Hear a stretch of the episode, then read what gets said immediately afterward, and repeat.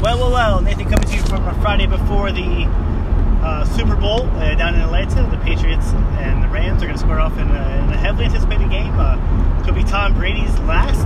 He says zero. I say maybe a little more than a little bit more than zero chance if he wins uh, that he wouldn't go. I don't see him just leaving the Patriots high and dry though. Uh, but it is going to be kind of kind of crazy though. Uh, if the Rams win, Sean McVay is the youngest coach to ever win, and I think 33 years old. And if the Patriots win, Bill Belichick's the oldest coach to ever win.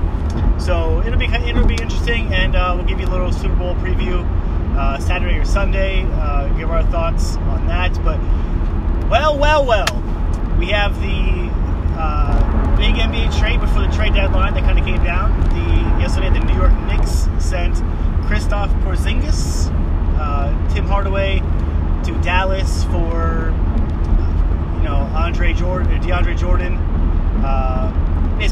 picks and some other stuff too. Um, and Dennis Smith Jr. Uh, he was the key part there.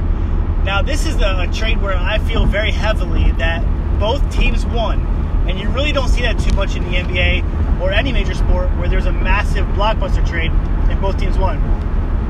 Usually it's like the Anthony Davis situation where he wants out and you know he, they don't get back the exchange for him, or some team unloads you know four or five quality players for Anthony Davis, and I don't think that's really necessarily necessarily the way to go either in that one. But that's that's a different story. But this one turned out great for both teams.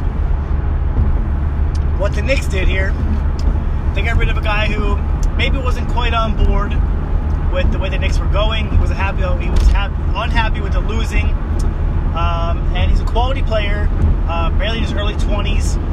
Uh, he's, he's a, a 17 and 7 guy or, or more for his career. So, what they did by shipping him out there, they got rid of some contracts that are expiring. They got a, a nice young player, in Dennis Smith Jr. They have a little core going there. Uh, you still DeAndre Jordan, who makes probably too much money and for a position that's kind of dying in today's NBA. But you have a bunch of players. Now they have a very slim chance of getting the actual number one pick uh, for Zion Williamson, which probably be. But there's a lot of quality players in the top four or five picks that could be very intriguing. Now they have so much cap room, they can make a shot, they can make a run at Kevin Durant, Kyrie Irving, both, uh, Kemba Walker, uh, Charlotte point guard. So I mean that'd be a really nice nice option to have Kemba Walker, um, you know Kevin Durant. Uh, you know you have Dennis Smith Jr. You know they have they have a young player down there. Uh, drawing a blank on his name right now, but they could have some nice picks, and then they, they still have this pick. You know whether it could be R.J. Barrett, you know out of Duke or or Reddish of Duke. If it's not the number one pick, so or you could package them up and, and give give two picks and try to get up to number one and get Williamson and really you know have four or five quality guys, you know, and maybe if you get some bench talent, you know, it could really work there. So, but what Dallas also got by giving away uh, the picks was they got uh, a running mate for uh, Luka Doncic for the next couple of years, who was maybe the most promising rookie uh, in the NBA right now, and maybe one of the best corner pieces at the at his young age overall. Period. So. You have him down there. You have Dirk Nowitzki for the next year or so, I think. Uh, just kind of, you know, give a little clout to the, the Mavericks organization, tell them how great it is. And, you know, Kristaps and, Luka already have a nice connection. So if you can build around that a little bit.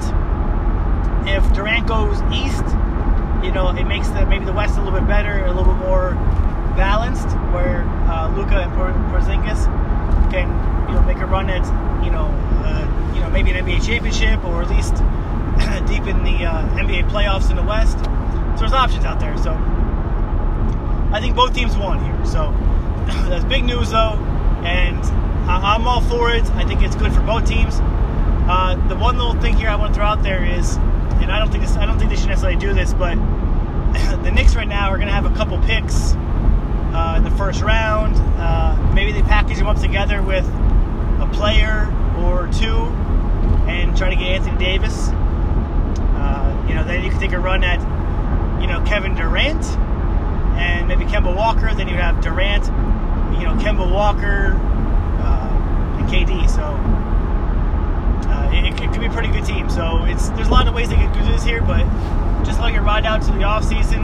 You know, they, the Knicks are the, for the first time that I can remember are not throwing money at bad contracts. They're really trying to build it right. So, hope you guys enjoyed. Let us know what you thought about the uh, trade there, and give us some feedback on Twitter, MK Sports Talk. Have a great weekend. Super Bowl update coming by by Sunday.